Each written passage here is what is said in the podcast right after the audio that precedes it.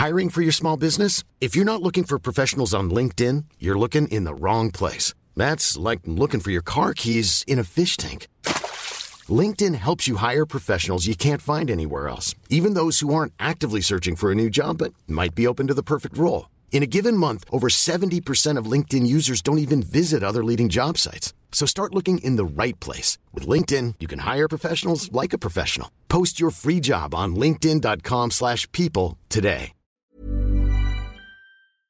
Aujourd'hui, on va vous parler du project Nessie d'Amazon qui fixe les prix tout seul. On a aussi Twitch qui veut pardonner les streamers bannis à vie potentiellement. Et surtout, surtout, on a les annonces de la première conférence pour développeurs d'OpenAI. C'est parti tout de suite pour le rendez-vous tech.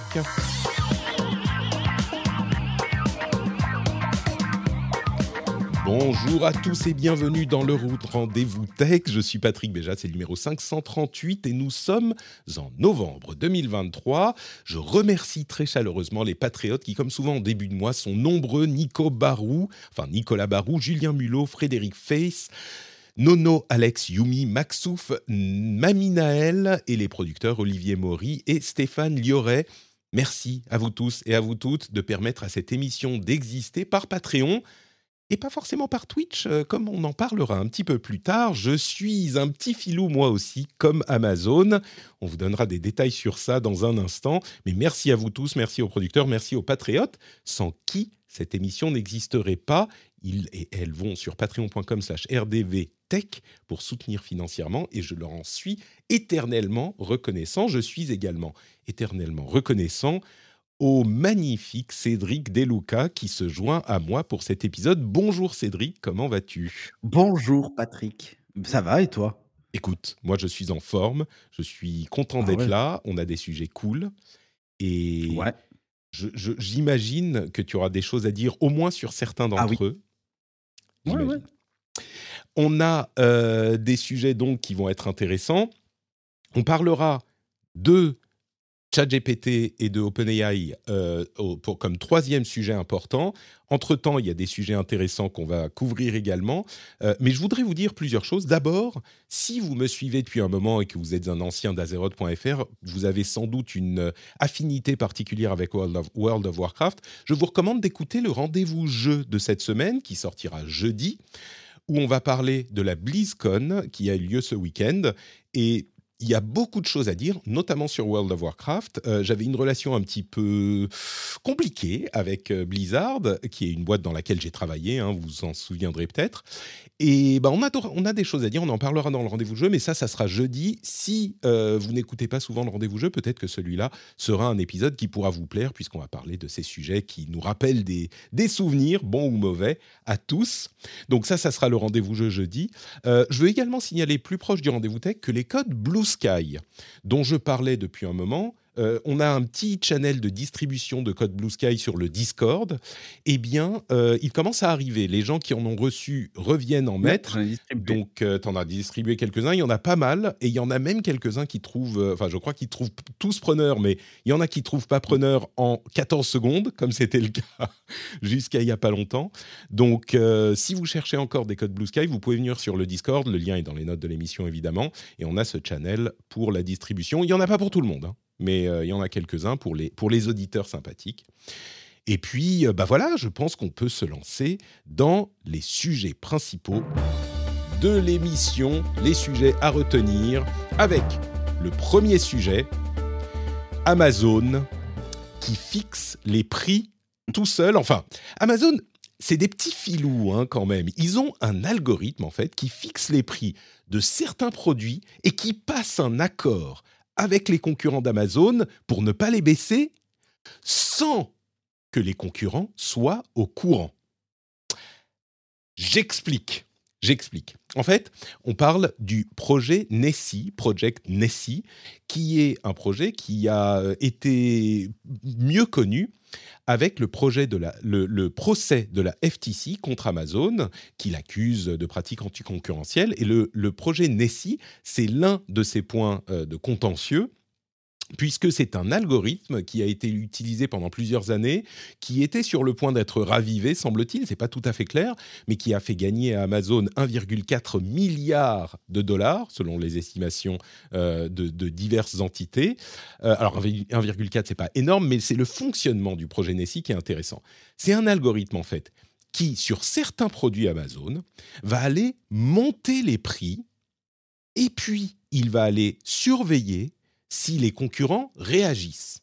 C'est-à-dire que dans le monde du commerce en ligne, on le sait, c'est un petit peu le Mexican standoff euh, de, permanent. Vous savez, c'est euh, ce truc de western où euh, il y a plusieurs personnes qui se regardent tous avec un flingue pointé vers certains d'entre eux, et c'est on a peur qu'il y en ait un qui tire, et s'il y en a un qui commence à tirer, tout le monde se met à tirer. Bah là, c'est pareil avec les prix.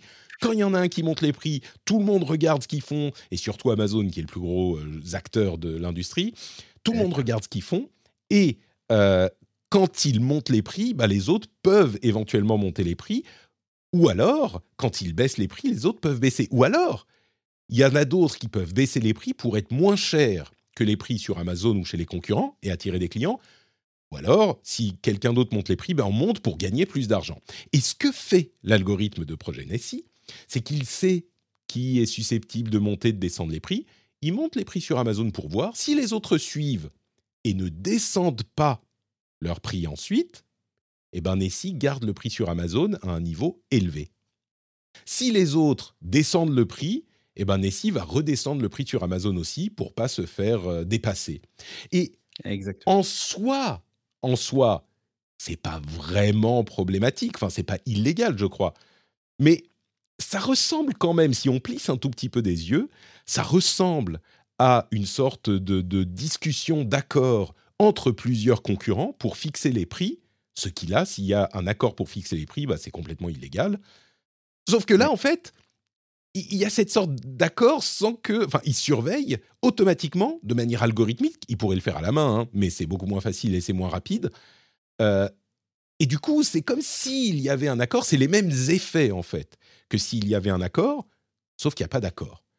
Du coup, je ne sais pas, enfin, je ne suis pas avocat, j'ai pas l'impression que ça soit sur le papier en fonction de la loi telle qu'elle est établie aujourd'hui, j'ai pas l'impression que ça soit illégal, mais quand même, ça a des relents d'illégalité. Je ne sais pas comment. Qu'est-ce que t'en penses, Cédric Oui, je de ce, cette, bah, alors, cet algo? En fait, la problématique que ça touche, c'est simplement en fait l'étude de la concurrence et du marché. c'est pas illégal. C'est ce, truc-là est pas du tout illégal. Et d'ailleurs, spoiler alerte, il y a sans doute des, des vendeurs tiers sur Amazon qui utilisent eux aussi des algos qui vérifient justement les prix du catalogue et qui eux aussi adaptent les prix automatiquement. Des fois, c'est quelques centimes, c'est quelques machins. On le voit souvent si vous avez des, choses dans votre panier ou vous avez des petites notifications sur Amazon qui vous disent ah l'article a baissé de 80 centimes mmh. ou de 12 centimes, etc. En fait, c'est lié à ça. Et c'est lié en fait non pas que à Nessie, c'est-à-dire que Nessie, on le voit parce que Amazon a dû mettre le paquet et il doit être euh, et en plus, ils ont un gros avantage, c'est qu'ils ont accès à tout, le back-office. Donc, en fait, ils peuvent même savoir si les gens ont du stock ou pas du stock. Et c'est là qu'il mmh, y a une petite limite. Mais dans les faits, aujourd'hui, tu prends, je sais pas moi, je vais prendre l'exemple des supermarchés. Il y a des gens qui font des relevés de prix, tout simplement, chez les concurrents. Il y a des gens qui sont payés pour ça ils rentrent dedans, ils font un relevé de prix de concurrence, ils notent tout ça, puis ils retournent dans leur magasin, ils disent bon ben là ils ont augmenté les prix sur ça, sur ça, sur ça. Mmh. Si on veut faire plus de marge, on se met 10 centimes en dessous et on augmente les prix. Et ils n'ont pas du tout passé d'accord entre eux. Et pourtant artificiellement les prix sont montés. et inversement, quand les prix descendent, pour pas se faire concurrencer, oula oula, je descends les prix. En gros, ils ont juste automatisé les relevés de prix. C'est c'est bah, simplement ça. Et, Parce que la, pratique en elle-même, quand elle est analogique, elle, est, elle nécessite suffisamment de boulot pour que ça soit pas trop désavantageux pour le. pour le au, contraire, c'est même la concurrence qui joue. Là, j'ai l'impression que c'est l'automatisation pervertit le truc. Quoi. Ouais. Mais, en fait, Nessie est au relevé de prix et à la concurrence euh, commerciale ce qu'est le micro-trading euh, ou le fast trading euh, pour le, trading euh, où avant tu avais des traders qui faisaient des, passés des opérations à la main. Maintenant, mmh. c'est des logiciels en fait qu'ils font pour eux, tu vois. en fait, c'est vraiment ça. C'est Enfin, en plus, moi, je travaille dans une école qui est sur la transformation numérique. Donc, si tu veux, pour moi, c'est pile le sujet. Euh, et j'ai des étudiants qui, d'ailleurs, ont travaillé sur ces sujets-là, d'automatisation, justement, de placement de, produits sur des marketplaces. Euh, et donc, en fait, bah, c'est le sens de l'histoire. C'est-à-dire que comme l'IA t'aide aujourd'hui à générer euh, du texte, des images, etc., ouais, bah, le sens de l'histoire, c'est le, oh, le métier fastidieux d'aller relever les prix c'est le bah, chat GPT pour les trolls Twitter, quoi. Il peut eh bah, générer, le truc algorithmiquement. C'est ça. C'est exactement ça. Donc, donc, tu vois, on, est dans cette euh, transformation. Alors, qu'on l'accepte ou pas, c'est autre chose, mais on est dans une accélération du changement liée justement à la facilité aussi euh, de l'accessibilité de la donnée ou même de la facilité de programmer ce type d'algo, etc. Et c'est ça qui est intéressant, c'est-à-dire qu'en même temps, ça crée des business. Ah, évidemment, les gens qui faisaient des relevés de prix, euh, ça va leur enlever entre guillemets un job. Mais je ne suis pas certain que le job releveur de prix soit vraiment un vrai job euh, sur lequel tu peux, puisses postuler. C'est souvent une tâche qu'on donnait à un commercial en disant bon tiens toi t'as rien à faire. Bien sûr. Euh, au lieu de balayer la boutique, tu vas aller chez le concurrent et tu vas noter le truc. Tu vois. Voilà. C'est vraiment ça. C'est hyper intéressant parce que ça pose vraiment la question de une pratique qui n'est pas illégale et même qui, qui est complètement qui fait jouer la concurrence quoi. Mmh. en, ah en analogique, une fois que tu la étant donné que ça va a priori nuire aux euh, clients, c'est ça le problème de la FTC, c'est qu'ils se disent mais Amazon, oui, enfin, et, en même temps, l'idée que Amazon implémente ce genre de processus, c'est complètement logique. C'est la, le, comment dire, la suite logique ah de ce qu'ils font depuis, depuis un moment. Et, euh, et Amazon, comme on, on, le dit souvent, ils sont en board meeting, tu vois, chez eux, et puis ils se demandent, bon, est-ce qu'il faudrait qu'on le fasse ou pas? Puis il y en a un qui se lève et qui dit, et donc ils se disent, ok, bah, on va le faire. De la même manière que j'en plaisantais juste avant le, le lancement de l'enregistrement, je disais, mais moi aussi, je suis un filou quoi avec Amazon parce qu'on utilise Twitch. Et Twitch, ils se font de l'argent. Bon, alors, avec la pub, je mets jamais de pub dans les oh, streams. même l'argent. Euh, avec, et moi, je me dis, mais j'aime l'argent. Et je mets jamais de pub dans les streams. Euh, j'utilise pas, j'encourage les gens à aller sur Patreon plutôt qu'avec les subs sur, euh, sur Twitch. Enfin, j'utilise leur service gratuitement et euh, bon, c'est normal, hein, je suis dans les clous, hein, bien sûr. Mais, euh, mais, mais, enfin, c'est un truc de filou, quoi. Et là, c'est un truc de filou. Ah oui. Et c'est, je sais pas si c'est plus grave. Est-ce que c'est grave au final? Je sais pas. C'est la question à laquelle il faut répondre et à laquelle les. Oui. Les, tant qu'on a la maîtrise du truc. Ouais, tant, tant, tant qu'on a la maîtrise du truc et que ah, il y a pas il y a pas de de on s'amuse en fait, le problème, c'est que Amazon sait si les gens ont des stocks ou pas et le jour où les vendeurs tiers n'ont plus de stock, ils peuvent monter les prix en se disant: «Bah, mmh. ah, je suis le suis le seul à en avoir, du coup, bah, je vais les vendre plein pot et je vais me faire grave de marge». Alors là, c'est pas ça ça, ça cet algo, c'est pas ça que ça concerne, hein, mais je suis sûr qu'ils peuvent faire ça par ailleurs aussi bien sûr. Enfin, ils peuvent. Bien sûr, je pense que ça, ça serait il y aurait une ah question légale là-dessus aussi. Est-ce que c'est autorisé ou pas? C'est avantage, euh, avantage euh, anticoncurrentiel ah euh, si, si, tu utilises ce genre mais je ne serais pas étonné que Nessie ait dans ses fonctionnalités cette partie-là, en fait. Ça va pas être un autre algo. Hein. Au mmh. moins, en fait, c'est les deux. Il fait mmh. cette négociation de prix, en gros, enfin de prix, c'est pas vraiment une négociation de prix, mais en gros, c'est lui, il, il, observe le marché et il place les prix automatiquement, mmh. etc. Et il peut être un algo extrêmement puissant chez, chez Amazon, hein, hébergé chez AWS évidemment, mais, euh, mais le, le, en utilisant tous les, les, systèmes d'intelligence artificielle qu'ils ont et compagnie. Donc il doit être extrêmement puissant et beaucoup plus rapide que ce, que, euh, ce qui peut être programmé euh, ou acheté sur étagère à un vendeur tiers, etc. Enfin pour les vendeurs tiers. Mais tu vois, spoiler alerte, ce système doit déjà exister sur bah, Cdiscount, Castorama, Leroy Merlin, en fait, toutes les plateformes un mmh. marketplace en fait on va pas se mentir. Alors, jusqu'à présent, les marketplaces, pour, ces, pour Castorama et Laurent Merlin en particulier, ça leur permettait d'avoir au catalogue des produits que eux-mêmes ne vendent pas. Donc là encore, on est sur la marketplace, on va dire, qui est sympa pour le consommateur, quoi. Mais par contre, quand on est euh, ces discounts, par exemple, et qu'on vend un MacBook Pro, eh ben, le même MacBook Pro peut être vendu par un vendeur tiers sur la plateforme Cdiscount. Et c'est là que Cdiscount peut jouer avec les prix, comme le fait Amazon finalement. Et ce truc existe. C'est-à-dire que ces logiciels-là, en fait, existent et sont déjà utilisés dans plein d'autres boîtes. Le seul truc, c'est jusqu'où va Amazon? Et je pense que la FTC, en fait, c'est vraiment ce truc-là. C'est jusqu'où va Amazon dans, dans le, dans la, gestion de, sa relation à, sa concurrence interne, parce qu'on sait qu'en fait, il y a ce, le partage des revenus du marketplace, c'est un sujet, on en a déjà parlé dans des épisodes précédents, etc.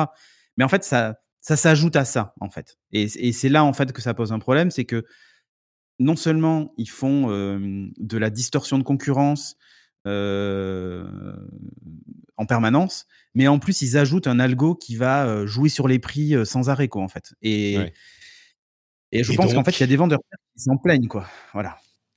On va voir donc euh, ce que donne ce procès, qui d'ailleurs est plus large. Hein. Euh, le procès de la FTC est plus large que simplement le projet Nessie. C'est un très très gros, euh, une très très grosse action de la FTC. Donc on verra jusqu'où ils vont et, les autres infos peut-être que ça que ça mettra au jour, au, jour, à jour, que ça nous fera connaître. Au jour. Oui, voilà, c'est ça. mettra au jour. Voilà. Entre parenthèses, euh, les autorités qui euh, tapent euh, des, pieds et des mains avec des grosses sociétés, tu as vu la défense de Apple par rapport à l'idée que le Safari, le browser, le navigateur Safari rentre dans le cadre du DMA comme entité gatekeeper, gardien de, de marché? En fait, Apple disait euh, oui, mais non, en fait, euh, parce que c'est au nombre d'utilisateurs. Et l'Union européenne disait bon, bah, Safari, vous avez X millions d'utilisateurs, donc vous rentrez dans le cadre d'un euh, gatekeeper.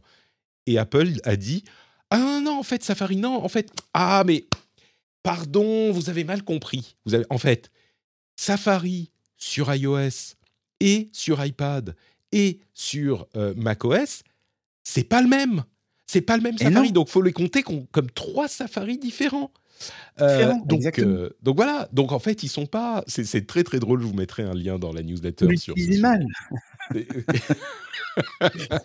Alors que même dans leur... mal, pas le même. Voilà, ça. Dans leur propre pub, ils disent ah c'est pas c'est euh, same Safari different device. Expérience sur ouais, c'est ça. C'est la même expérience que sur sur ordinateur. Mais en fait, est-ce que avoir la même expérience veut dire que c'est le même produit? Ah bah peut-être. Finalement, une voiture avec quatre roues et un volant euh, qu'elle soit Tesla, euh, qu'elle soit euh, Hyundai, Ford, Peugeot, ça reste la même expérience.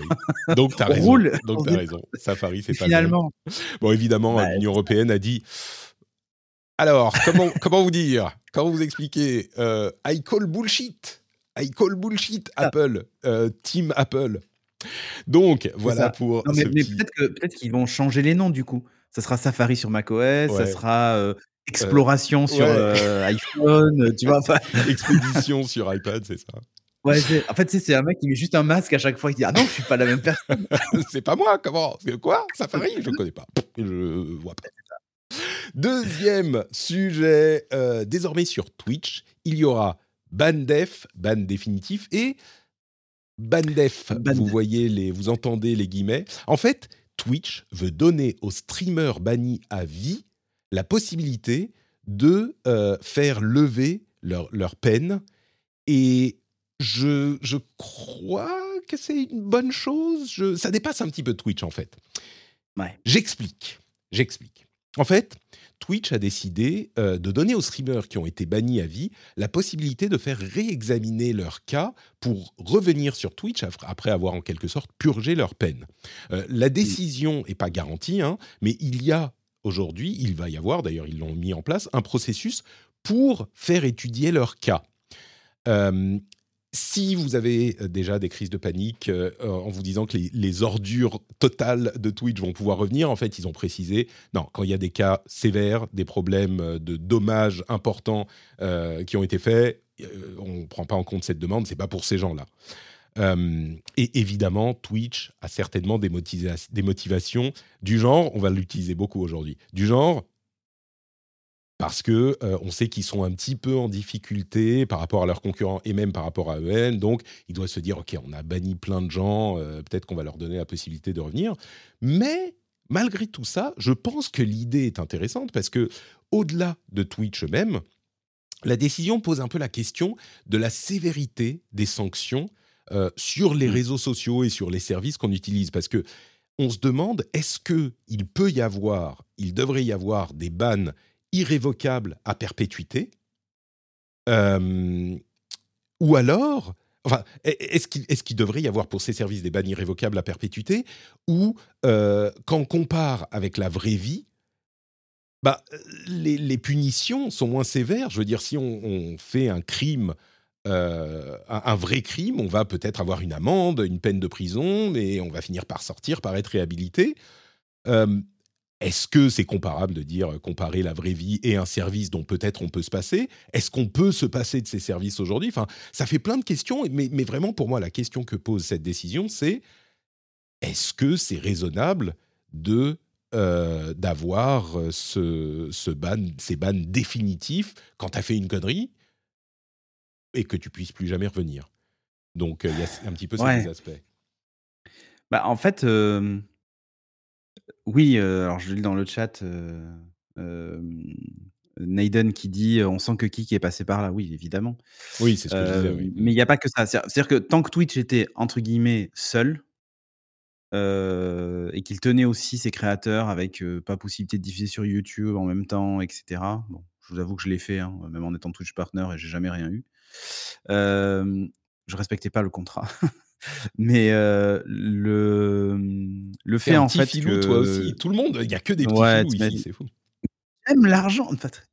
Mais le, le, fait que le fait qu'en fait, mmh, voilà, ce, ce, il soit plus en position, j'allais dire de monopole. C'est pas vraiment ça, c'est pas vraiment monopole, mais en tout cas, l'après Covid a montré que mmh, la plateforme en fait avait de la concurrence en fait et puis surtout, les, contenus, ont enfin les, modes de consommation ont changé. C'est-à-dire que l'âge d'or de Twitch, c'était le confinement.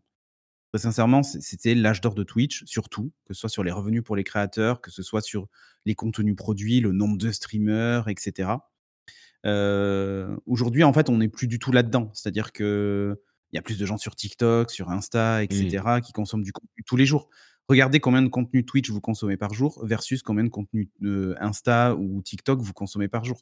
Et là, il n'y a juste pas photo, en fait. Ou même de vidéos YouTube. Je suis sûr que sur la semaine, vous avez peut-être vu plus de vidéos YouTube, en tout cas pour certains. Hein. évidemment, on ne peut pas faire d'un cas particulier une généralité, mais, mais en moyenne, il y a beaucoup plus de contenus qui sont regardés par, par les gens de manière globale, ailleurs que sur Twitch. Et en fait, la problématique, c'est que Twitch aussi s'est donné cette image de. Ben un peu comme le Twitter d'avant Elon Musk, c'est-à-dire nous, on est vraiment, on défend tout le monde. C'est-à-dire qu'on est dans, on, veut créer un espace de bienveillance où tout le monde se sent bien. Il n'y a pas de place pour entre guillemets la polémique ou même pas de place tout simplement pour, bah, on respecte la loi. on va même au-delà de la loi. Quelqu'un qui prononce des mots interdits, qui qui dit des choses qui tombent sous le coup de la loi, bah, nous on les banne def. Mais comme tu le disais, en fait, c'est-à-dire que dans la vraie vie, tu payes ton amende ou tu fais de la prison, imaginons, tu dis vraiment un truc très très grave et tu finis en prison. mais une fois que tu as, purgé ta peine, normalement, tu es réhabilité. Alors, ça ne veut pas dire que quand tu sors, tu es meilleur, hein, mais en fait, tu as payé pour ça. Mmh. Et donc, le ban def, par contre, c'est tu prends perpète, direct, en fait. et quel crime mérite la perpétuité? Euh, tu vois, en fait, c'est ça le, c'est ça le truc. parenthèse, même la prison à perpétuité, euh, c'est généralement 20 ans, je crois, en France, ouais, ça, euh, avec un réexamen possible. Oui, après, il y a des réhabilitations de peine, il y a plein de trucs. Le pire crime que tu puisses commettre t'envoie en prison pendant 20 ans. C'est pas toute ta vie, c'est 20 ans. bien sûr. Et sachant que il y a des gens qui vont dire oui ça, va Twitch t'en as pas besoin pour vivre c'est pas la même chose que allez, alors oui mais la comparaison en fait, est boiteuse. Oui, sauf que on te prive quand même d'une liberté, celle d'utiliser un service en ligne. Tu vois ce que je veux dire? C'est qu'en fait, même si c'est pas la prison, même si c'est pas essentiel à ta vie ou j'en sais rien, mais n'empêche que si demain tu veux produire du contenu et tu étais connu, ben en fait, on te prive d'une liberté de t'exprimer sur une plateforme qui servait ton, ton business à la base. Tu vois, si demain tu es ban def de, de, de Twitch, bah, alors évidemment, tirer sur YouTube, tirer ailleurs, mais quand même, on te prive d'une plateforme, de ta mmh. liberté de t'exprimer sur une plateforme. Bah la, ça, reste une privation de quelque même plus qu'une plateforme. La plateforme par défaut de euh, diffusion en direct aujourd'hui, c'est Twitch. Donc évidemment, ce c'est pas une décision légale de loi machin, mais on, pense là, on est en train de réfléchir avec Cédric à la, aux conséquences et à la gravité, enfin la gravité de la peine sur les conséquences que ça peut avoir. Et pour des gens qui sont des créateurs de contenu, bah, les conséquences effectivement peuvent être euh, importantes, quoi. Même si c'est pas la fin du monde d'être banni de Twitch, bah ça dépend. Aujourd'hui, il y a une économie d'un certain, une certaine industrie qui se repose là-dessus. Donc euh, oui, oui, clairement. Donc c'est s'il y y a hum, je, suis partagé quand même sur la question. Hein. Euh, on pourrait presque lancer le, jingle de l'avocat du diable. Mais euh, quand on voit que, que euh, Trump, par exemple, est revenu sur X, enfin, en tout cas, il est revenu. non, il n'est pas vraiment revenu, mais on va dire que. Ah, bah si, maintenant il est revenu. Que, ou enfin, il, il tweet rien. Enfin, par rapport à ce qu'il tweetait avant, ça n'a rien à voir en fait. Il a commenté son procès récent là, etc. Mais il a posté son mugshot, je crois, dessus quand mmh. il s'est fait arrêter. Mais mais l'idée, c'est qu'en fait, il a été réhabilité en disant ben non, on va pas bannir sous bah, justement le prive de la liberté de s'exprimer, ce qui est important aux yeux d'Elon Musk, sur une plateforme en fait qui est, même si elle n'est pas publique en tout cas, elle est un média en fait de communication. C'est-à-dire que tu le disais, je crois, dans le dernier rendez-vous tech où tu disais que X-Wire pour les communiqués de presse, etc. Enfin voilà, qu'on était vraiment sur cette J'écoute tous les rendez-vous tech, Patrick. je, peux, le dire. Hein. Les gens bien, les gens mais, le font. Mais oui, oui, non, mais, c'est ça la question en fait. C'est et, en fait, voilà, la question de fond, c'est ça. Mmh. C'est est-ce que on peut bannir définitivement quelqu'un d'un service? Est-ce que est-ce que bah, peut-être on ne devrait pas faire finalement la même chose que dans la loi en fait? Tu vois, typiquement, bah, propos racistes tenus en place publique, c'est tant d'amendes. Bon, alors là, évidemment, c'est s'il y a plainte, etc. Mais, mais en tout cas, c'est, je sais pas moi, interdiction, je sais pas, de, de, radio, de télé pendant 5 ans. Bah, ok, t'es banni de Twitch pendant 5 ans. Mais dans 5 ans, bah, ton compte revient. Tu vois ce que je veux dire? C'est-à-dire qu'en fait, le ban def, pour moi, c'est quand même, c'est quand même le, le truc le plus extrême. Et en fait, le problème, c'est qu'en fait, il ne sert pas de leçon. C'est-à-dire que les gens vont ailleurs, mais mmh. continuent à tenir les promos et voire même ça sert leur cause. C'est-à-dire, ben voyez, en fait, on veut me faire taire alors que je dis une vérité qui bah, dérange. disons que, ouais. c'est vraiment ce truc-là. quelqu'un qui, se fait, quelqu'un qui se fait ban 5 ans, il va aller ailleurs aussi. Hein. Peut-être que un mois, tu peux dire, ok, je vais prendre des vacances. Mais non, mais en fait, on nous dit, on, nous dit dans la chat oui, je comprends ce que tu veux dire. On nous dit dans la chat room, euh, oui, c'est une plateforme privée, t'enfreins les règles, t'es puni, voilà. Bah oui, bien sûr. Mais et, la, comparaison avec la loi, évidemment, c'est limite. Hein. la plateforme est privée, elle, elle établit ses règles et elle peut établir les règles de dire bon bah. Ah mais elle tombe sous le coup de la loi, elle. Ah, bien sûr, si elle laisse passer des choses comme ça, c'est elle qui tombe sous le coup de la loi. Et en fait, pour éviter tout problème et peut-être que le service juridique de Twitch soit le, service qui emploie le plus de personnes versus les développeurs, etc., ils préfèrent blinder les, conditions générales d'utilisation de services pour être sûr que bah, on se contente d'avoir 100 euh, avocats, quoi, mais pas plus. Euh, ça coûte moins cher. Et, du coup, là, euh, mais bon, on nous demande aussi, par exemple, est-ce qu'un méga shadowban sur la shadowban sur la plateforme serait pas plus efficace? Oui et non, ça dépend. Le shadowban, pour ceux qui ne mmh. savent pas, c'est le fait de ne pas bannir une personne, mais de ne plus la faire mettre en avant par l'algorithme. Donc, en gros, euh, tout à coup, tu as beaucoup moins de visibilité, etc. Et je, schématise. Hein. Mais, vas-y, vas-y. Euh, et, et, mais, mais, mais, Pikachu fait une remarque intéressante aussi. il dit ça a bien marché pour Trump. Vas-y. Euh, bah, ça a bien marché pour toi, mine de rien. Quand il était sur Twitter, on l'entendait beaucoup moins, tu quand il a été, quand il a été ban. Mais en fait, moi, je trouve qu'il y a un problème, c'est qu'en fait, maintenant, tout le monde connaît, ou quasiment tout le monde connaît le nom, enfin, tout le monde, dans la sphère tech en tout cas, connaît le nom de son, de son application, le Truth Social qu'il a lancé, en fait. Ça fait une énorme pub pour sa plateforme. Alors, je dis pas qu'elle a décollé ou quoi que ce soit, mais n'empêche que ça l'a servi. Mmh. C'est-à-dire que cette, impossibilité d'utiliser X l'a servi. Non, mais. Disons que, bon. Tu vois, en fait, il y a toujours les, deux. bien sûr, il y a les deux côtés, euh, il y a le revers de la médaille et les conséquences du, truc. Euh, je dirais que sur le principe, oui, pour, pour revenir sur le Shadowban, euh, les gens qui ont déjà une grosse communauté, en fait, ça change pas grand-chose parce qu'ils peuvent toujours utiliser le service et les gens qui ont une grosse communauté, bah, leur communauté va les trouver quand même. Donc le Shadowban, c'est encore un autre problème, mais même si ça peut avoir des conséquences.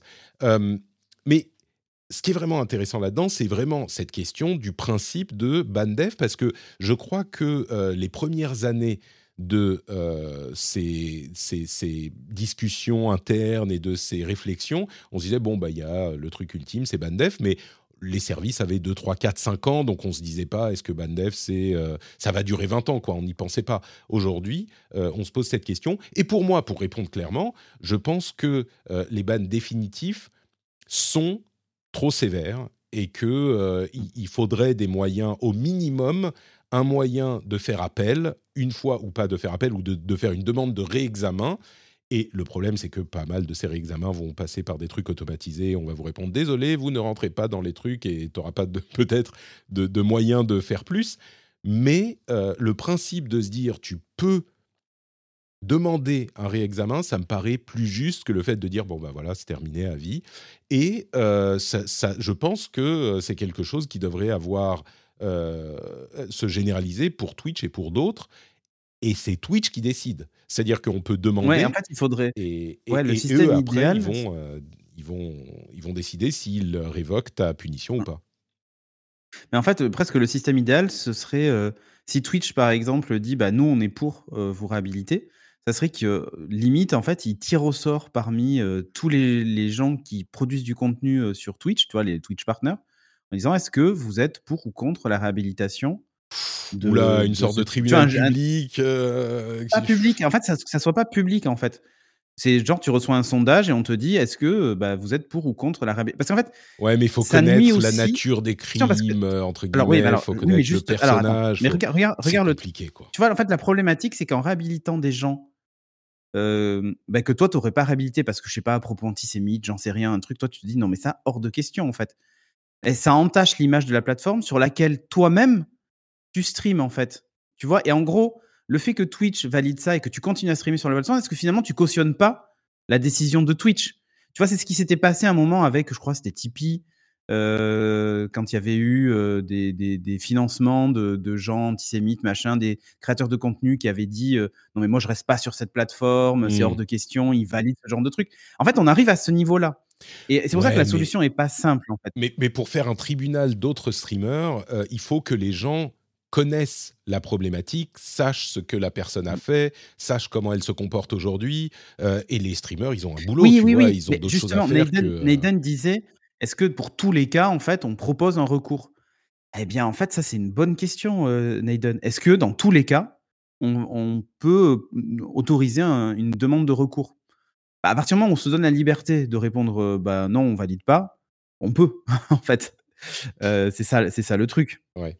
Enfin, bien sûr, en sauf qu'ils disent, ils disent déjà les termes qu'ils utilisent, c'est les high severity harms, donc les dégâts sévères.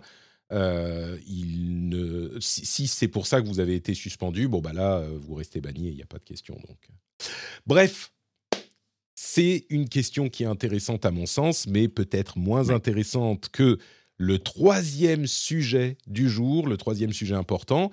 OpenAI a fait sa première conférence de développeurs et ils ont annoncé des choses assez intéressantes. Les deux que je retiens, c'est ChatGPT 4 Turbo et c'est euh, GPTs. Comment on peut les appeler Tu sais, les, les, nanas qui dansent derrière dans les années 60. Euh, euh, c'est les ChatGPTs ah. de GPT, tu vois. C'est un petit peu comme les Schtroumpfs, mais c'est pour l'IA. donc il y a ça. Et il y a aussi. oui, donc c'est ça, ChatGPT 4 et les GPTs. Et du coup, j'explique de quoi il s'agit. C'est la première conférence pour développeurs d'OpenAI. Euh, l'année dernière, ils avaient lancé ChatGPT. Ils ne pensaient pas que ça serait aussi important que euh, ça ne l'a été au final. Et ils ont euh, du coup gagné tellement en importance qu'ils peuvent maintenant faire des conférences streamées et tout. Alors c'était relativement modeste encore, mais c'était une conférence comme en font des grands noms de la tech régulièrement. Et ben OpenAI a fait ça pour annoncer des nouveautés plutôt orientées vers les développeurs, mais pas seulement. D'abord, il y a GPT-4, donc GPT-4 Turbo, qui euh, a plusieurs euh, capacités supplémentaires. D'abord, le fait qu'on peut lui donner des prompts plus longs. On peut envoyer jusqu'à 128 000 tokens, 128 000 caractères au lieu de 32 000. Ah, c'est pas des caractères, hein, les tokens. Hein. Attention. C'est oh, bon, on est à peu près dans ce genre de. de, euh, non, c'est beaucoup moins parce qu'en fait, un token, c'est euh, par exemple, si je te dis euh, Patrick, Patrick, c'est peut-être deux tokens en fait. C'est pas étrique en fait. Ça peut être, euh, tu vois, pas forcément un seul. Le découpage en fait, il est pas, il est pas au caractère en fait. Alors peut-être pas au caractère, mais c'est l'équivalent qu'ils ont donné. C'est un livre de 300 pages avec 128 000 tokens. Ouais, ouais, Ça, fait, ça fait à peu près ça.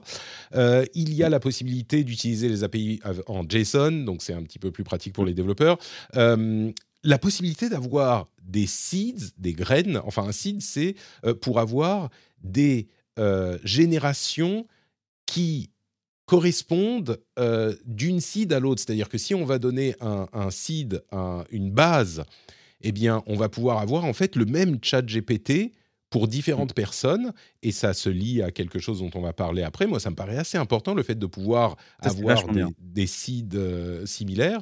On a aussi une mise à jour de la base de connaissances qui, sera, euh, qui amènera ChatGPT à avril 2023, désormais, au lieu de septembre 2021. Donc, il connaîtra tout ce qui s'est passé, enfin, plein de choses qui sont passées jusqu'en avril 2023, et ils vont continuer à l'améliorer. C'est moins cher le chat GPT pour les API. Hein.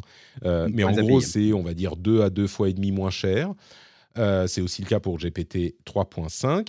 Il y a des améliorations des modèles vocaux, à la fois la reconnaissance vocale et la génération vocale. L'exemple qu'ils, ont donné était assez impressionnant. On a déjà vu des voix assez naturelles. Bah, là, on était presque. Alors, c'était dans leur démo. Hein. On attendra de, de, voir ce que ça, voit, ce que ça vaut en conditions réelles mais c'était assez impressionnant.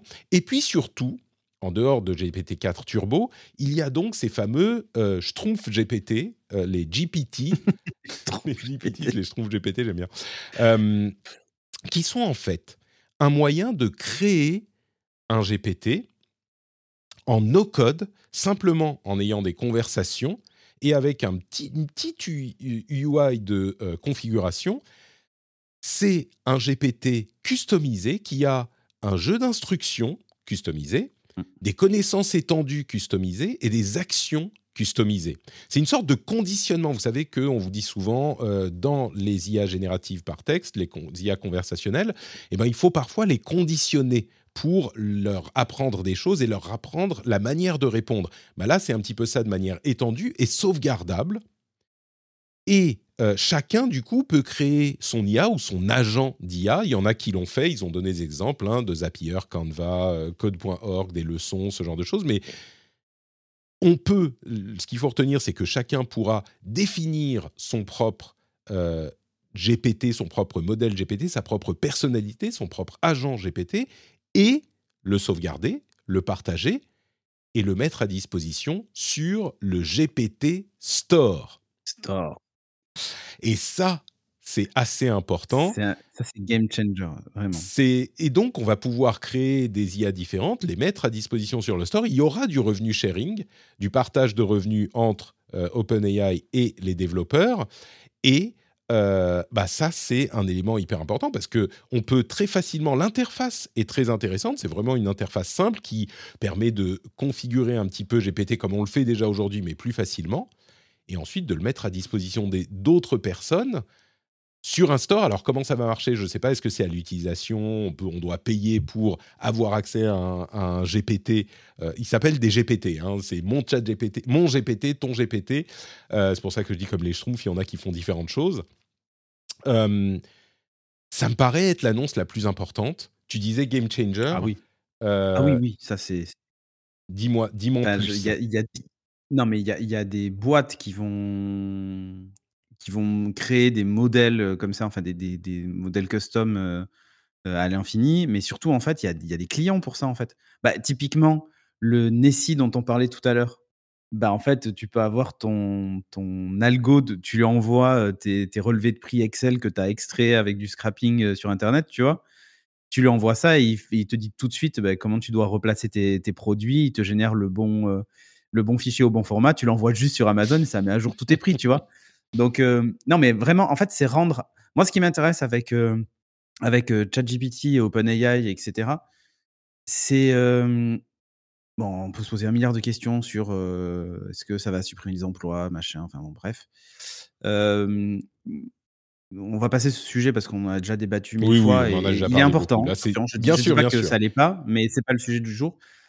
En fait, moi, ce qui m'intéresse avec ça, c'est que ça démocratise cet usage-là. En fait, cet usage qui était réservé de à création de euh, de création de customisation boostées à l'IA en fait, ça, et de mmh. customisation en fait, c'est ça qui est intéressant.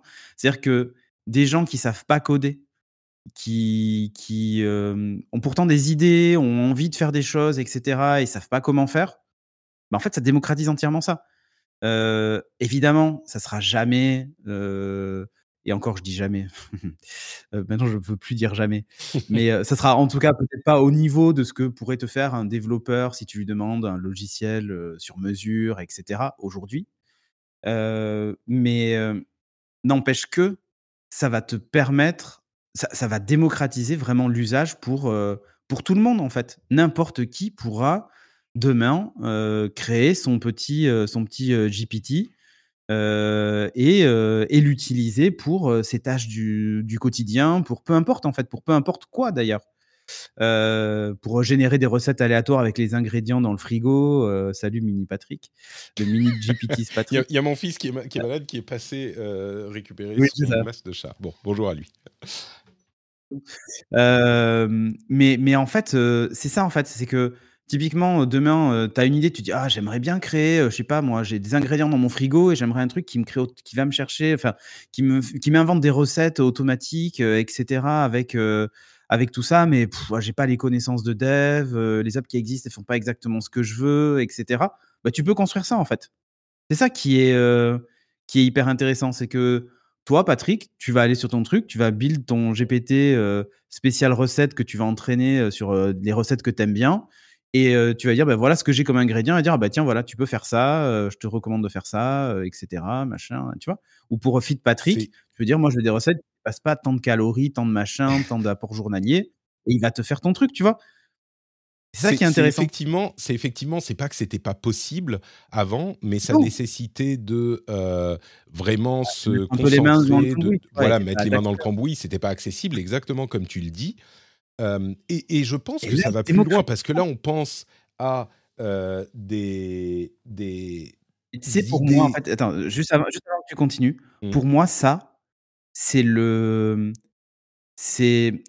Rappelle-toi, avant l'arrivée des App Store sur les, sur les smartphones, de manière globale, tu téléchargeais des, des, des, des fichiers que tu devais envoyer avec un câble USB un programme spécifique sur ton ordinateur, c'est des applis Java, mmh. sur les vieux Nokia 6600, etc., que pour installer la moindre micro-app qui pouvait éventuellement te rendre service sur ton smartphone. Le jour où les stores sont arrivés, tout le monde savait installer une application. C'est-à-dire qu'on est passé de c'est un truc de bricole dans un coin à bah, maintenant il y a un store, tu cliques sur un bouton, c'est installé. Ben, en fait, c'est exactement ce qui est en train de se passer là. Voilà. Mmh.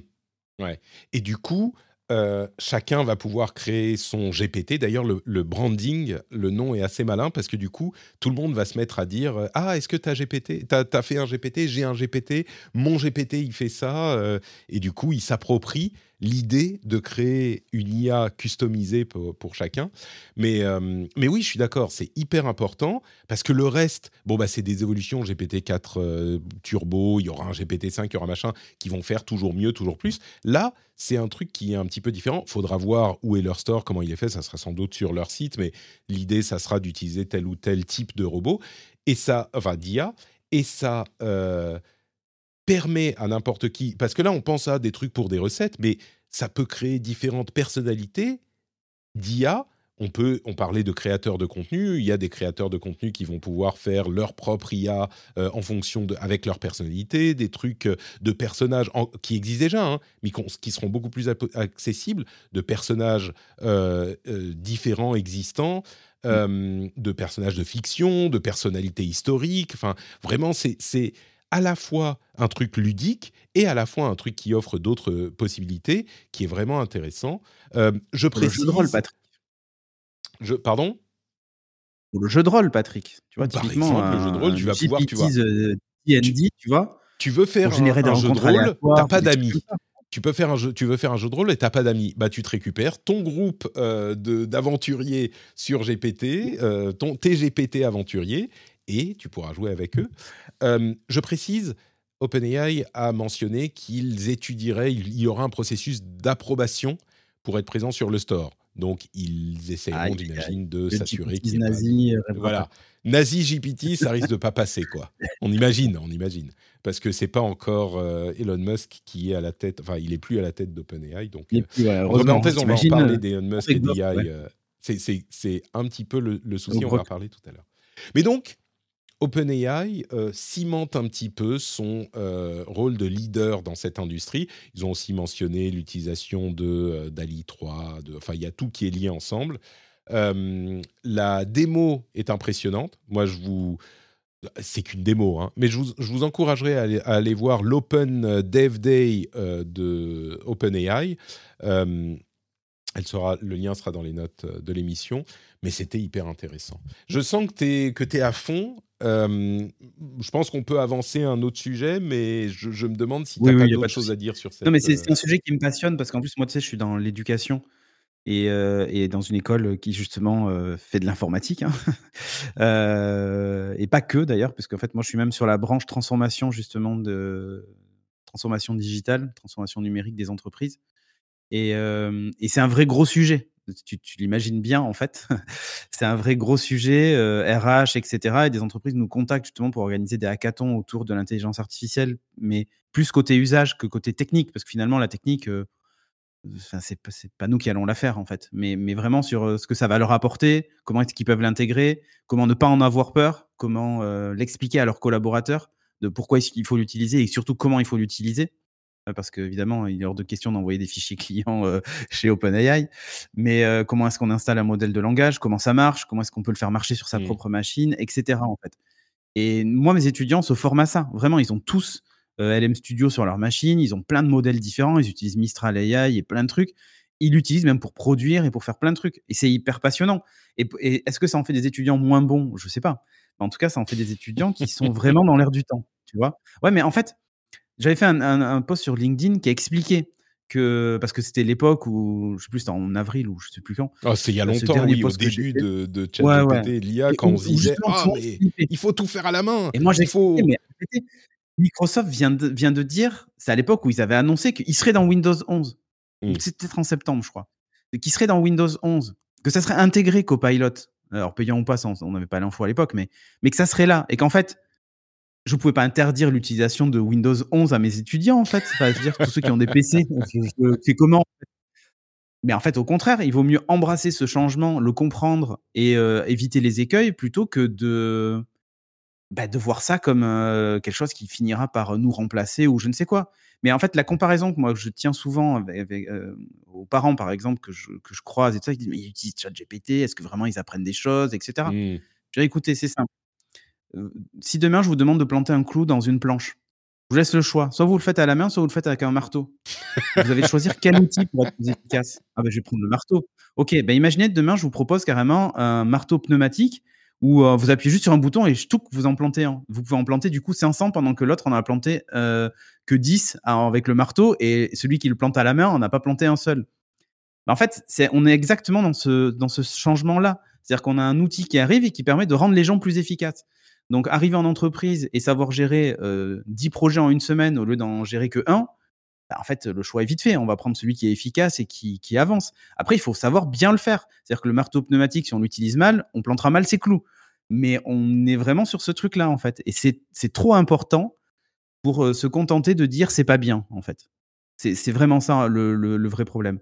Et mmh. nous, on a embrassé ça dès le début. On a même réécrit tous nos projets pour les étudiants en compressant le temps, en modifiant les attendus pour qu'en fait, euh, ils soient beaucoup plus dans la réflexion euh, de la stratégie, tout ce qui tourne autour même du changement, de l'accompagnement des humains, plutôt que sur l'aspect technique pur. Ça ne sert quasiment plus à rien en fait de, mmh. lutter contre contre ce truc-là. Et on a revu tous nos projets, des projets qui avant duré trois semaines, durent plus qu'une semaine. Mais ils le font et ils ont même des meilleurs résultats que ceux qui les années précédentes le faisaient en trois semaines en fait. C'est incroyable.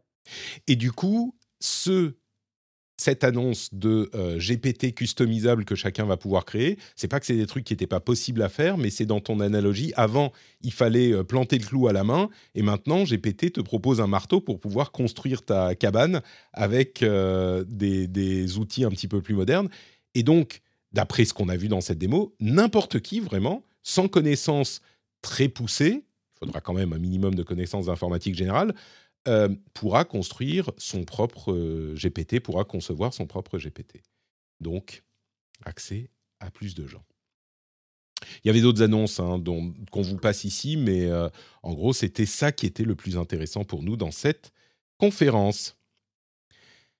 Ça nous amène à la fin de ces trois gros sujets du jour. On va passer à la suite de l'actu.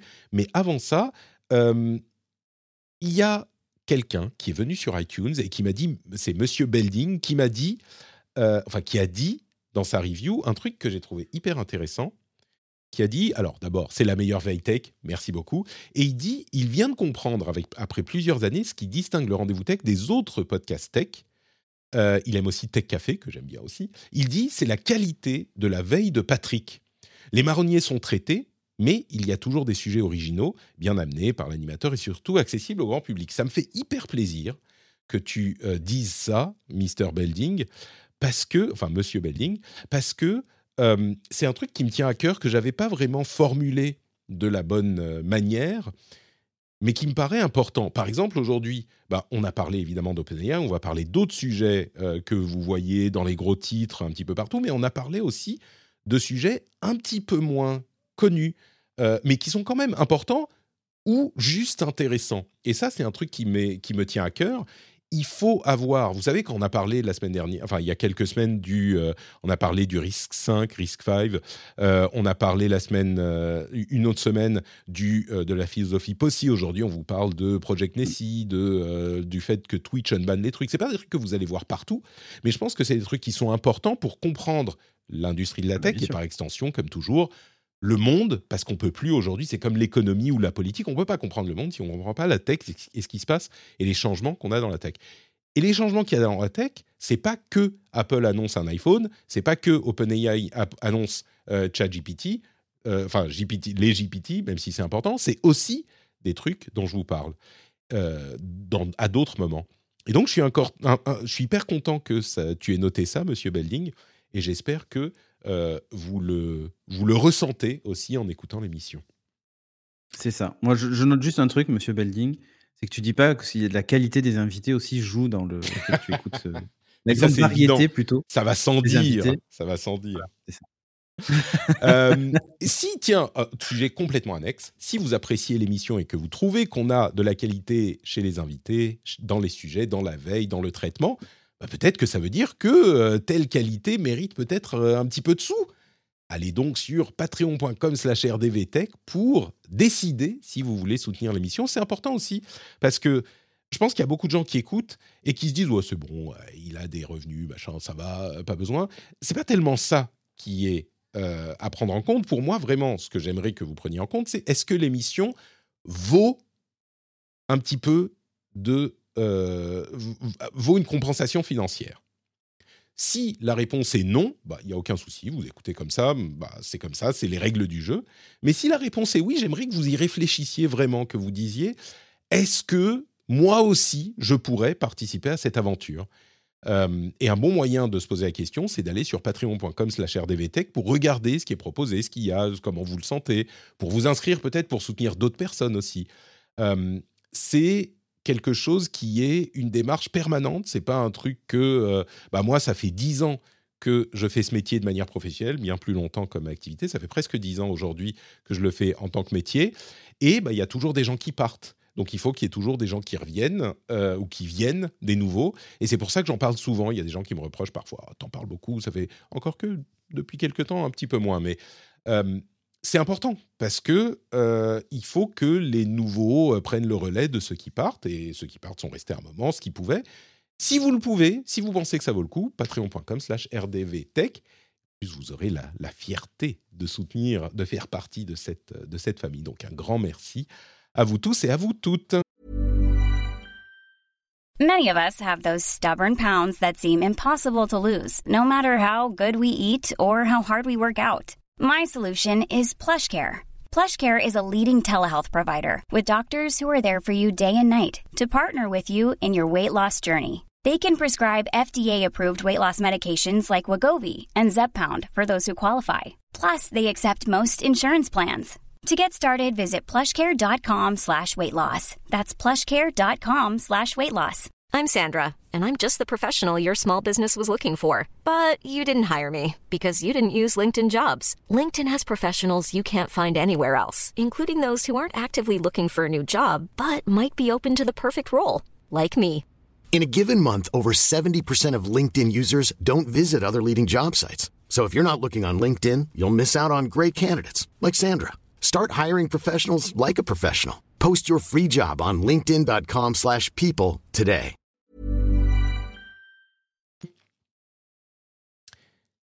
Et on continue avec le reste de l'actu.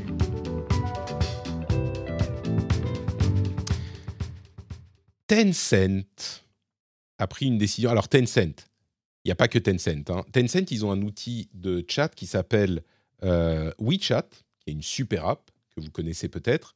Mais il y a aussi d'autres outils de, chat en Chine. Il y a Douyin, il y a Kuaishou, etc., etc. Eh bien, sans doute à l'initiative du gouvernement euh, chinois, ils ont décidé de demander à tous leurs utilisateurs qui ont plus de 500 000 followers de révéler leur vrai nom et leur vraie identité. Ça vient de Chine et forcément c'est un petit peu euh, problématique par principe. Mais est-ce qu'on peut, en se faisant un tout petit peu l'avocat du diable, imaginer un monde dans lequel obliger les gens qui ont un certain nombre de followers euh, à révéler leur identité serait positif, serait une bonne chose? Ou est-ce que c'est simplement une attaque contre la- l'anonymat?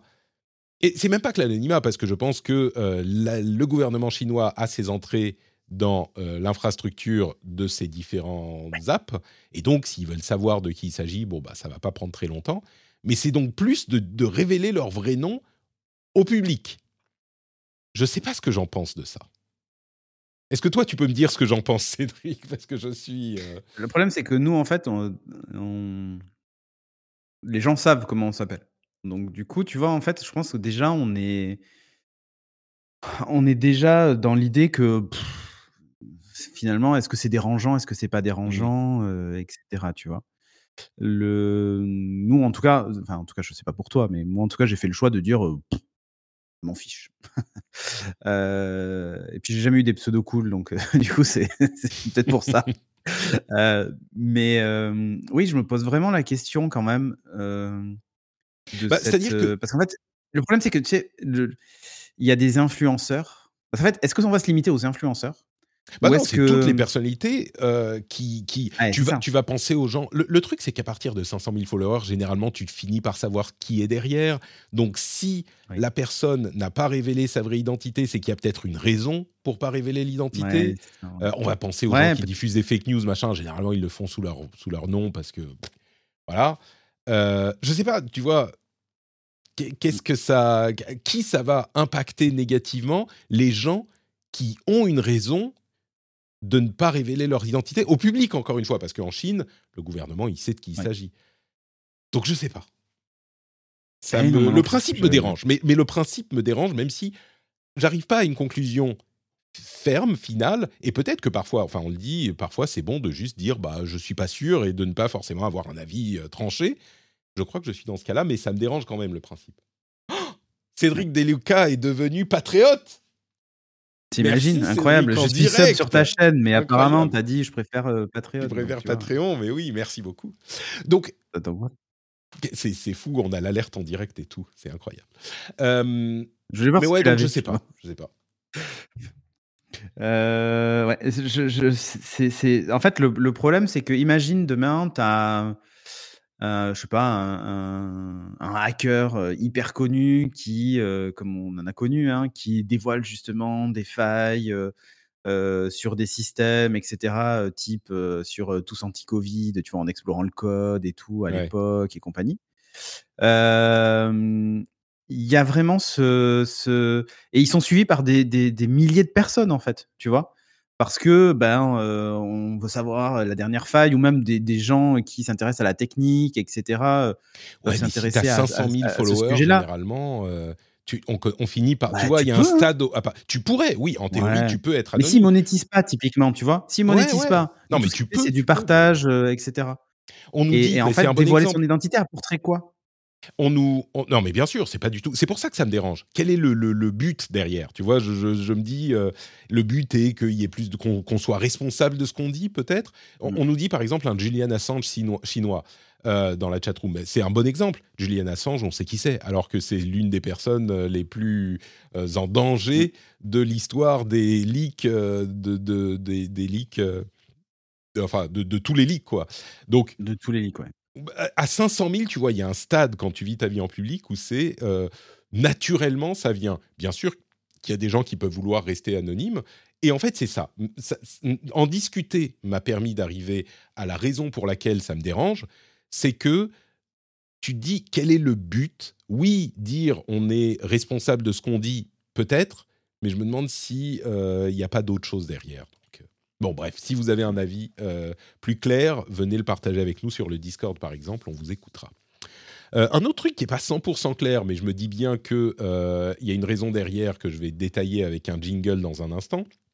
Google AdSense va bientôt passer d'un modèle où ils font payer par clic, c'est-à-dire les annonceurs qui font des pubs, avant, ils payaient Goo- Google pour chaque clic, et ben maintenant, ils vont passer à un modèle où on paye par affichage.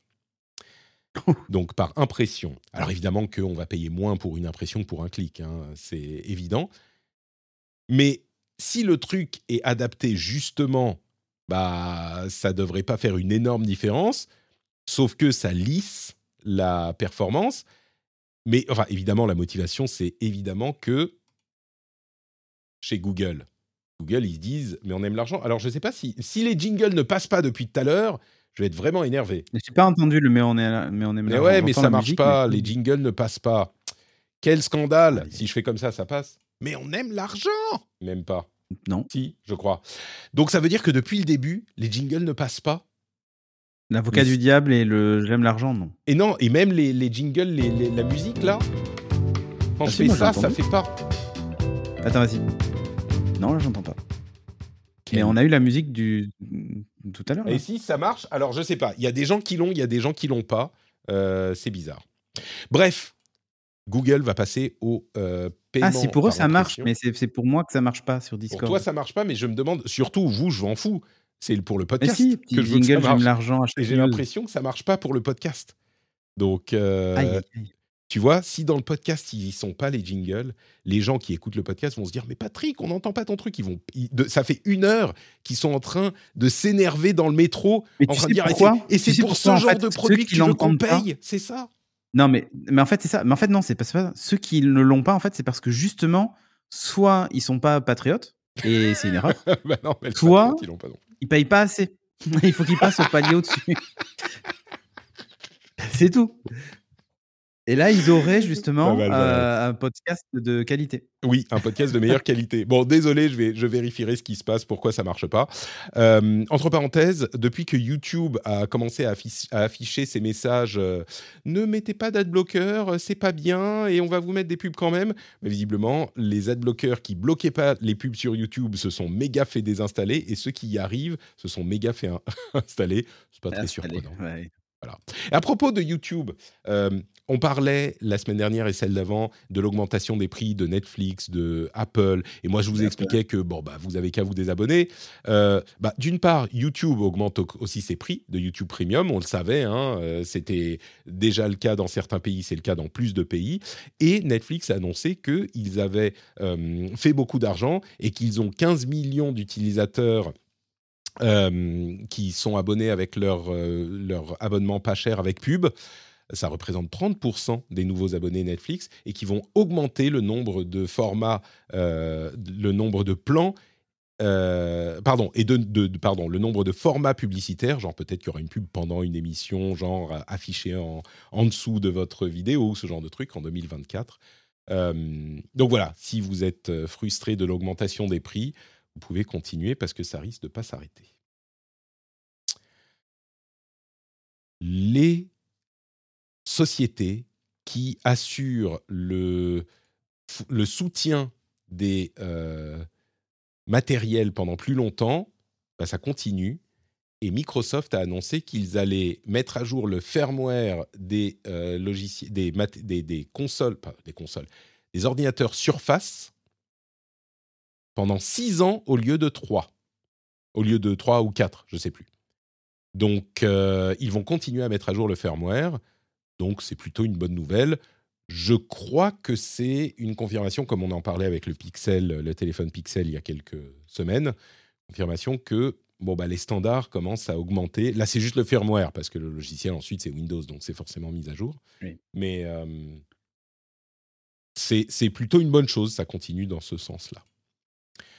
Euh, bon, parlons un petit peu d'IA et de X. Euh, tu sais quoi, j'ai une question. Est-ce qu'on va réussir à dire du bien, potentiellement, de Twitter Elon Musk? Ça nous arrive de temps en temps.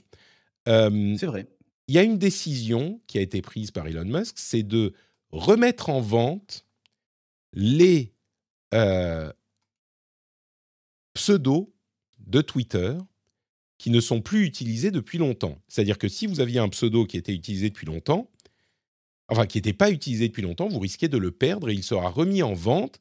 Les prix varient. Euh, visiblement, il y en a qui se vendent jusqu'à 50 000 dollars. Euh, enfin en tout cas qui sont mis en vente à 50 000 dollars. Je ne sais pas duquel il s'agit, à mon avis, euh, il risque de pas trouver acheteur, encore que.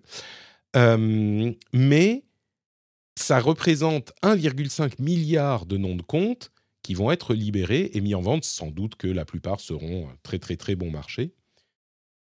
Je crois qu'on a tendance à se dire, parce que on est critique de ce que fait Elon Musk et de la manière dont évolue X, Twitter, à se dire Ah, mais qu'est-ce que c'est cette connerie En plus, 50 000 dollars, machin? Mais est-ce une mauvaise chose? Je pose la question à Cédric Deluca. Ah, vraiment Je peux te donner la euh, réponse, enfin ma réponse si tu le souhaites. Euh, on fait ça pour les URL depuis toujours. Oui. Ça pose de problème à personne. Euh, pour moi, c'est pas quelque chose de foncièrement problématique à partir du moment où c'est bien fait, c'est-à-dire que si c'est euh, tu utilises pas ton pseudo pendant deux mois, quelqu'un peut le racheter et usurper ton identité, évidemment que c'est pas ça en fait. Mais, mais si tu as un pseudo qui est pas utilisé depuis, je sais pas moi, 3 ans, 4 ans, 5 ans, non seulement il faudrait pouvoir le réutiliser, mais en plus, comme c'est un écosystème dans lequel chacun a un nom unique, au bout d'un moment, tous les pseudos sont pris. Ça me paraît pas déconnant de le libérer. Tu préviens la personne euh, en question euh, s'il n'y a pas de réponse. Si c'est il y a cinq ans qu'il a été utilisé, bon bah voilà, ça va. Si c'est pas un pseudo qui est utilisé activement, et en plus activement, ça doit vouloir dire, dire j'en sais rien, tu tweets une fois tous les cinq ans. Bon bah si tu veux absolument le garder et qu'il est hyper important pour toi de garder ton pseudo, tu te login, tu tu tu, tu fais euh, un tweet et c'est bon.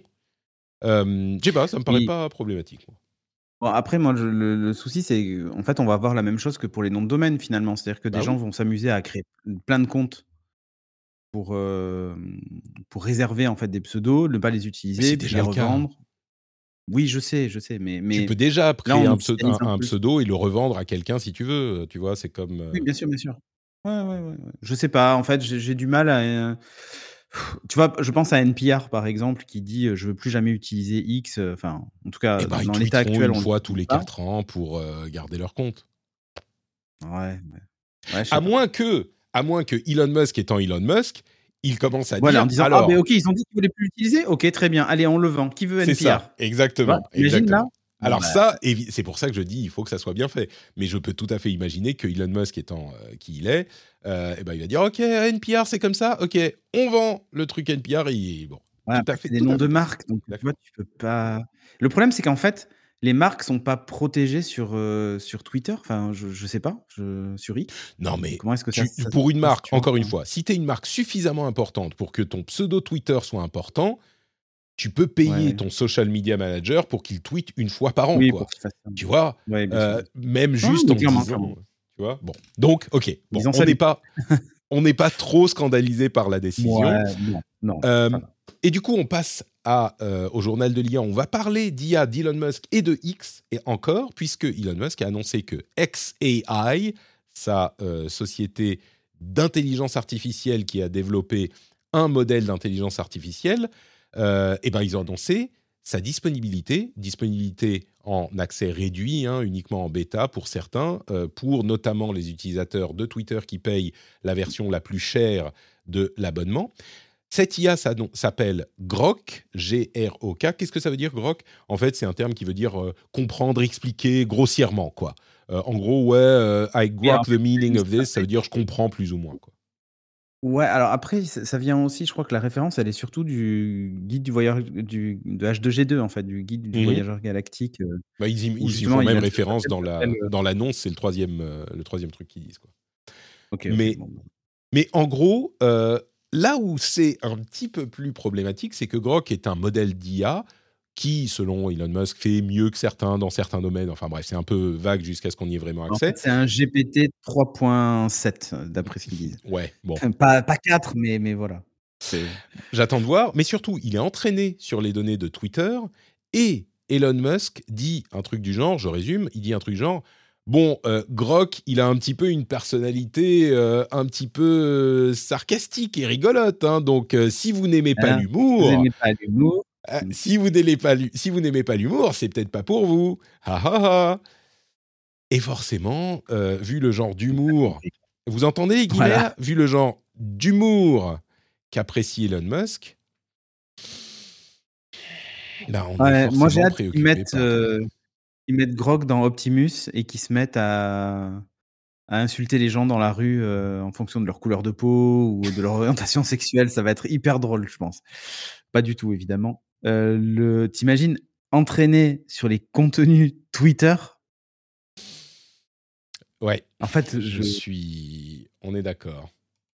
On est Ouais, tout à après fait ça d'accord. ceux qui ont la pastille bleue, tu vois? Bon OK, alors là du coup, heu, on fait confiance ou pas. Moi, Voilà, j'aurais comme tendance à dire le ou pas. du prêtre et du rabbin, ouais, c'est ça, ouais. Ouais, Ouais, ou j'aurais pas, ouais, tendance moi à dire ou pas, mais bon, Moi, j'ai hem envie de savoir jusqu'à quel point c'est vraiment fait sur les données de Twitter. Parce que, il y a pas de raison de s'en le priver, en fait hein, heu, c'est un non, mais je pense qu'en fait, il doit y avoir une partie, effectivement, qui qui doivent être mais pas ah bien 100 sûr, c'est pas que pas. Twitter. Oui, oui. Mmh. Mais voilà, mais mais la proportion, en fait, pour moi, elle est peut-être exagérée par Elon Musk, en fait. Sur, heu, sur la quantité vraiment de de choses qui ont été apprises à partir de X, en fait. D'ailleurs, on dit Twitter, mais il faut dire X. Oui. Bah, le truc, c'est il a certes ils ont certainement utilisé autant de données que possible parce qu'on sait que pour ces modèles, plus tu as de, heu, Ah oui. données, meilleurs ils sont. Il a utilisé autant que possible comme tous les autres, sauf qu'il a restreint l'accès à Twitter et Twitter, bon, bah, c'est beaucoup de contenu aussi et il a, j'imagine qu'il a envoyé tout Twitter, autant qu'il pouvait, heu, dans son modèle. Alors qu'il a été traité de manière un petit peu différente peut-être, mais même tout Twitter, je ne sais pas si ça représente en proportion quelque chose d'important, mais ça veut dire que, par exemple, si tu lui dis euh, tweet comme euh, machin, fais comme Twitter euh, pour, euh, pour telle personne ou dans le style de Twitter, il le fera peut-être mieux que euh, d'autres modèles qui Ouais. ont moins accès ou dans leur dernière version moins accès à Twitter. Et je suis pas sûr que ça soit une bonne chose, surtout avec. euh, ah, il est un petit peu. Quel est ce, Qu'est-ce qu'il dit exactement? Il dit euh, Grok is designed to answer questions with a bit of wit and has a rebellious streak. Donc il dit avec un petit peu de... euh, il est malin et il a une tendance un peu rebelle, donc ne l'utilisez pas si vous n'aimez pas l'humour. Bon, bah écoutez, on verra ce que ça donne. Ouais, Pendant ça. ce temps, euh, Meta a interdit aux euh, personnalités politiques qui font des campagnes de pub d'utiliser leur IA pour faire de la pub. Donc, au moins, euh, c'est clair. évidemment, ils vont pas lui faire. D'autres trucs qui ont euh, à voir avec l'IA, vous avez peut-être entendu parler de cette, cette nouvelle chanson des Beatles, Now and Then, qui a été recréée par IA, selon certains titres. En fait, c'est pas tout à fait ça. Qu'est-ce qui s'est passé Paul et Ringo avaient un enregistrement de cette chanson qui s'appelle Now and Then, euh, qui était un petit peu, qui n'était pas assez clean en fait. Il y avait la voix de John Lennon qui était euh, obscurcie par la ligne de piano, je crois. Et ils avaient essayé de la nettoyer pendant longtemps. Ils avaient déjà essayé une vingtaine d'années. Ils n'avaient pas réussi. Le piano, dès qu'ils montaient le volume pour l'un, ça montait le volume pour l'autre. Donc, ce qu'ils ont fait, c'est qu'ils ont utilisé un outil d'IA pour séparer la voix et le piano et réutiliser la voix ensuite sur des pistes plus clean. Donc, c'est effectivement un truc qui a été rendu possible grâce à l'IA, mais pas du tout euh, un morceau qui a été recréé à partir de rien ou la voix de John Lennon aurait été recréée par une IA ou ce genre de choses. Pas du tout. Donc c'est pas genre les chansons des Beatles recréées, euh, imaginées par IA, même si ça, ça arrivera et ça arrive déjà. Là, c'est complètement différent. C'est vraiment un, un- un morceau existant qu'ils n'avaient pas pu obtenir dans une forme exploitable jusqu'à ce qu'ils utilisent cet outil d'IA. C'est cool. Moi, je trouve ça sympa. Ah oui, c'est bien. C'est bien, c'est bien.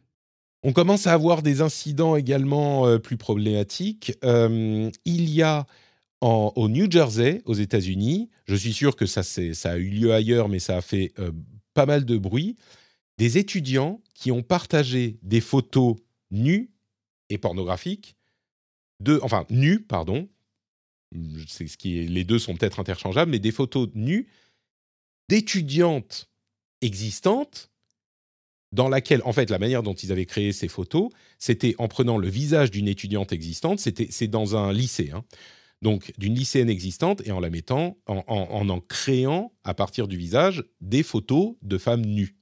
Et ils sont mis à les partager dans le lycée, évidemment, ça a créé une grosse euh, polémique, comme on peut l'imaginer, et ça impose aux parents et aux lycéens et aux, euh, comment dire aux professeurs et à l'autorité de l'école euh, d'avoir les conversations sur le sujet. C'est intéressant l'article du Wall Street Journal parce qu'ils disent vraiment que ils expliquent à quel point ça a été une approche d'éducation de parler de ces problèmes et de ces sujets. Évidemment, l'idée de créer une photo de nu d'une personne euh, c'était déjà possible. Hein. On pouvait faire avec du Photoshop, avec du FaceSwap, avec du machin, c'était possible. Là, c'est encore une fois la question de ben, ce qui était possible en même pas euh, analogique, mais en, à la main, est aujourd'hui possible à automatiser de manière très simple. On a parlé plusieurs fois dans cette émission. Et donc, les problèmes que ça pose sont différents.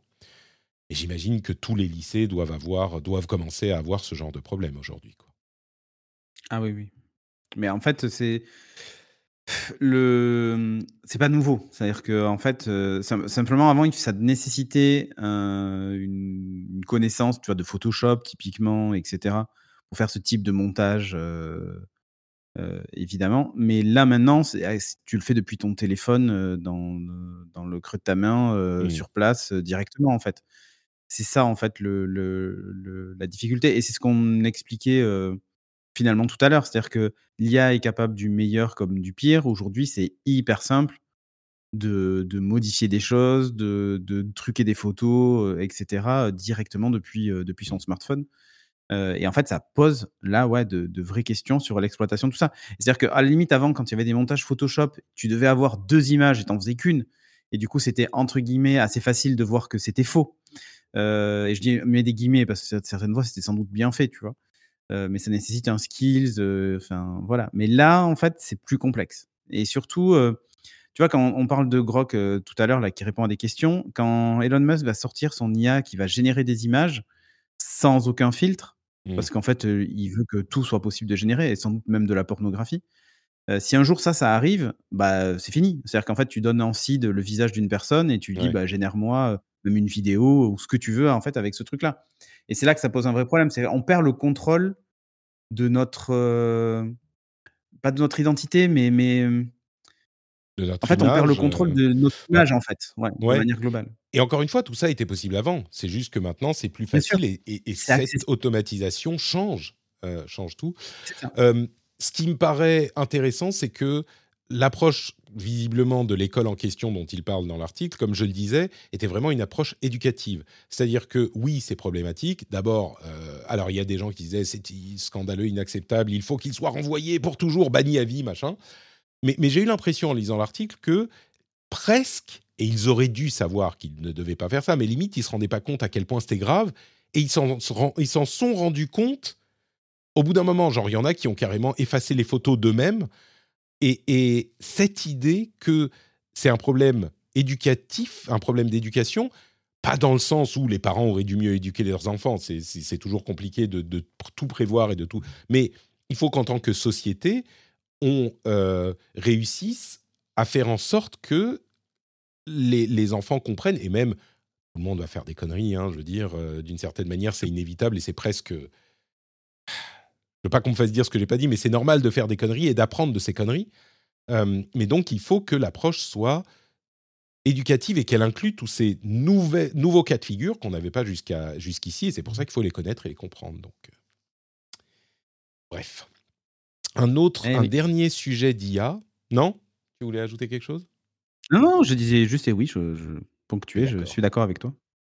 Un article euh, que j'ai trouvé très intéressant, comme souvent sur Rest of World, qui euh, montre comme les politiciens indiens utilisent l'IA pour créer des messages politiques à destination de populations dont ils ne parlent pas la langue.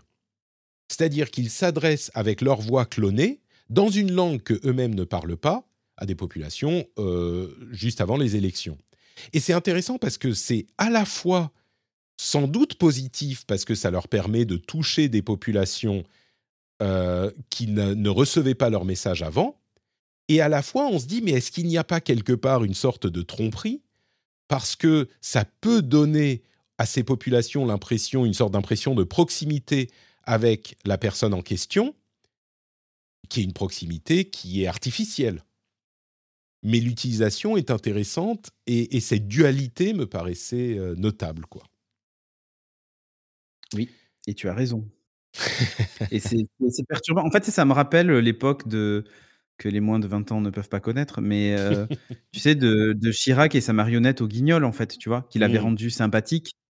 Et, Super menteur. Et, voilà, exactement. Et en fait, c'est devenu un personnage sympathique et on est vraiment dans ce truc-là, en fait. C'est-à-dire que ça, ça, crée une proximité avec les gens de, de, de, de Chirac à l'époque, ouais. qui pourtant s'il n'y avait pas eu ça, je suis pas certain. Alors, je dis pas que c'est grâce uniquement au Guignol que Chirac euh, s'est fait réélire, etc. Enfin bref. Mais mais il y, y, avait ce côté, ça l'a rendu sympa. ben, en fait, on est un peu sur ce schéma-là, tu vois, de bah ouais, on se sent, comme tu disais, une certaine proximité, un mmh. certain Ouais, je, je, et je, je, trouve que ça ressemble un peu à ça en tout cas. Enfin, Ouais. pas, pas exactement, mais tu vois, ça, on se rapproche un peu de ça en fait. Et, et- mais pour être clair, ça va encore plus loin là, parce qu'il y a aussi cet aspect de possibilité de toucher des gens. Il y a plein de Oui, euh, oui. personnalités politiques qui ne pouvaient pas euh, parler à une immense partie de la population indienne qui ne parle pas anglais ou qui ne parle pas hindi. Enfin, je ne sais plus combien il y a de langues différentes en Inde, mais Oui, oui, oui. C'est- Ça, c'est une problématique locale euh, forte. C'est ça. Comme la Donc, Belgique, ouais, effectivement. C'est- Mais c'est ça marrant parce que tu sais, tu sais, euh, on en rit, mais c'est une euh, une qu'à moitié une plaisanterie finalement. Je ne sais pas Ah exactement mais non, non, comment fonctionne l'État euh, euh, belge à ce niveau-là et de quelle manière on a des gens qui ne parlent pas la langue de euh, des personnes qu'ils vont auxquelles vont gouverner. Mais non, c'est intéressant. ouais. Donc voilà pour les sujets que je voulais traiter. Deux petits derniers, allez, pour euh, se faire plaisir. D'une part, Sam Bankman-Fried, vous savez, SBF, euh, le président de FTX, on en parlait la semaine dernière, on en avait beaucoup parlé il y a quelques temps, et ben il a été jugé coupable de tout ce qu'on lui reprochait à peu près, en tout cas de voilà. fraude. Sept euh, cas de fraude et de conspiration pour commettre des fraudes. Alors la sentence n'aura, euh, ne sera donnée que fin mars 2024, mais en tout cas il est coupable. On savait que ça allait arriver. Il a passé euh, quelques mauvais mois. J'imagine qu'il va passer quelques mauvaises années. Euh, je ne sais pas si on peut dire le pauvre, mais en tout cas cet ancien golden boy de la Silicon Valley, il va pas bien finir. dans- en tout cas, ses prochaines années vont pas être super. Autre information, WeWork. Je ne sais pas si vous avez vu la série We Crashed, qui était assez intéressante, euh, mais WeWork euh, a, euh, comment on a, déclaré faillite là aux États-Unis et au Canada. Et bon bah écoutez, voilà, WeWork, ça semble. Je ne sais pas s'ils vont devoir fermer boutique complètement, mais en tout cas ils sont en faillite. Je suis surpris que ça ait pris aussi longtemps aux États-Unis et au Canada. Donc parfois la tech, ça se passe pas bien. Ouais. Et une dernière chose, euh, on a beaucoup discuté de la newsletter ces, derniers, ces dernières semaines, euh, notamment sur le Discord, dans des éditos et dans la newsletter elle-même. Euh, je suis assez content de la formule de la newsletter telle qu'elle est aujourd'hui, qui est une sorte de compagnon aux émissions, qui vous donne les informations principales euh, à retenir essentiellement. Mais il y a aussi une partie, une sorte de liste de lecture dans laquelle je mettais des sujets qu'on avait déjà traités dans l'émission. je crois qu'il y en aura encore peut-être certains, mais aussi d'autres qu'on n'a pas directement traités dans l'émission et des sujets qui sont intéressants. Je veux en fait, à partir de maintenant, encore plus qu'avant, on cherche toujours, on fait évoluer les newsletters, mais avoir des sujets qui sont moins nombreux, mais tous intéressants. Que si vous choisissez de cliquer sur un lien dans cette liste de lecture, euh, dans les articles plus longs que je mets en deuxième partie de newsletter, eh ben ça soit toujours intéressant pour une majorité d'entre vous. Et je vais en mettre, je crois, trois ou quatre aujourd'hui, dont, enfin aujourd'hui, pour la newsletter du vendredi, il y en a un qui est un témoignage du CEO de Pebble, qui est un concurrent de Twitter qui, a, qui s'est cassé la gueule il y a quelques jours, quelques mmh. semaines. Et il explique pourquoi, avec vraiment une. Euh, il parle du l'échec, de son échec avec une candeur et vraiment sans honte. Il y a des choses hyper intéressantes dont il parle. Donc, le fait que la gentillesse et la sécurité, ça, ça suffit pas. Le fait que l'algorithme, euh, le flux algorithmique aurait été important. C'est vraiment hyper intéressant. Il y a un autre article euh, qui liste les réactions des différentes sociétés qui développent des IA aux problèmes de copyright. Et il liste tout ça les unes après les autres et leur approche avec des angles hyper différents. Vraiment la manière dont ils pensent à la relation entre l'IA et le copyright. Il y a un article également sur la manière dont les fabricants, les fondeurs de puces réfléchissent à la suite de, du silicone, comment on va pouvoir faire pour continuer à améliorer les puces? Il y a des histoires de diamants, il y a des histoires de euh, verre ultra pur, euh, d'arcédure de bord, enfin, il y a vraiment des trucs hyper intéressants. Et enfin, un euh, lien vers une société, le travail d'une société qui s'appelle Fusus, je ne sais pas comment ça se lit, Fuse US, euh, qui réunit les caméras de surveillance d'entités privées et publiques dans différentes villes des États-Unis pour les mettre à disposition des services de police. Et c'est une sorte d'agrégation de tous les caméras de surveillance qui sont d'accord pour faire partie du euh, service. Et là encore, l'approche de l'article est intéressante parce qu'ils disent ça peut peut-être rendre service parfois, mais il faut que les citoyens soient au courant surtout. Et c'est le cœur du truc. L'article en lui-même donne plein de détails, il est hyper intéressant. Euh, tout ça sera dans la newsletter et je continuerai à l'avenir à vraiment, à la limite, s'il n'y a pas de sujets qui sont suffisamment intéressants pour être dans la newsletter, bah, je les mettrai carrément pas. Il n'y aura pas cette section la semaine où il n'y a pas de sujet vraiment intéressant. Cette semaine, il se trouve qu'il y en a quatre. Généralement, je, pense qu'il y en aura au moins deux, trois, quatre, pas plus que ça pour la, pour la tech et euh, je vais l'envisager de cette manière à l'avenir. Donc je pense que c'est un bon équilibre entre le compagnon avec les sujets principaux, si peut-être que vous n'avez pas eu le temps d'écouter l'émission, machin, et des trucs en plus pour la newsletter. Évidemment, le lien vers la newsletter pour s'abonner est dans les notes de l'émission sur notrepatrick.com.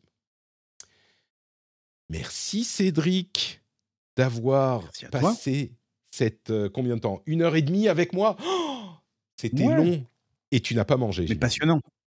Non, non, non, mais ça va, t'inquiète Ça va? Ok. Dis-nous où on peut te retrouver quand tu n'es pas dans le rendez-vous tech avec moi? Ah, sur le Discord de Patrick, sur, sur euh, le Twitch de euh, Patrick, sur euh, le YouTube, on est en live sur YouTube. Ça. Sur, le Blue Sky, ouais, sur Blue Sky, c'est Cédric Deluca aussi, je crois. Ouais, c'est ça. Sur X, Cédric Deluca. Euh, j'ai pas mal de projets qui arrivent, mais, mais pour le moment, c'est un peu en veille. C'est la, la, rentrée, en fait, pour moi, se termine mmh. bientôt. C'est long, la rentrée universitaire. Je comprends. Euh, et donc, du coup, ouais, je suis un peu occupé, donc c'est un peu complexe, mais je vais reprendre bientôt, moi aussi, les lives et tout ça. Et euh, voilà, donc, du coup, bah, si vous me suivez sur ces réseaux, vous, vous en saurez plus. Magnifique. Merci beaucoup à toi d'avoir été avec nous, Cédric. Pour ma part, c'est Note Patrick un petit peu partout, sur tous les réseaux, plus ou moins. Vous avez les liens dans les notes de l'émission. Et patreon.com slash rdvtech pour soutenir l'émission. Si vous appréciez ce que je fais, ce qu'on fait, la manière dont on traite l'actualité tech, un mélange savant et j'espère euh, un bon moment passé entre euh, à parler des gros sujets et des sujets qu'on trouve peut-être un petit peu moins ailleurs, grâce à, comment est-ce qu'il l'a dit, euh, Monsieur Belding? Il a dit la qualité de la veille de Patrick, c'est peut-être mon plus gros atout. Ça demande beaucoup de travail, donc si vous l'appréciez, patreon.com/slash rdvtech. Je vous en remercie très chaleureusement. Et on va voir comment ça se passe pour le jingle de fin. J'espère qu'il va passer. Je vous dis au revoir et je vous fais des bisous. Ciao, ciao.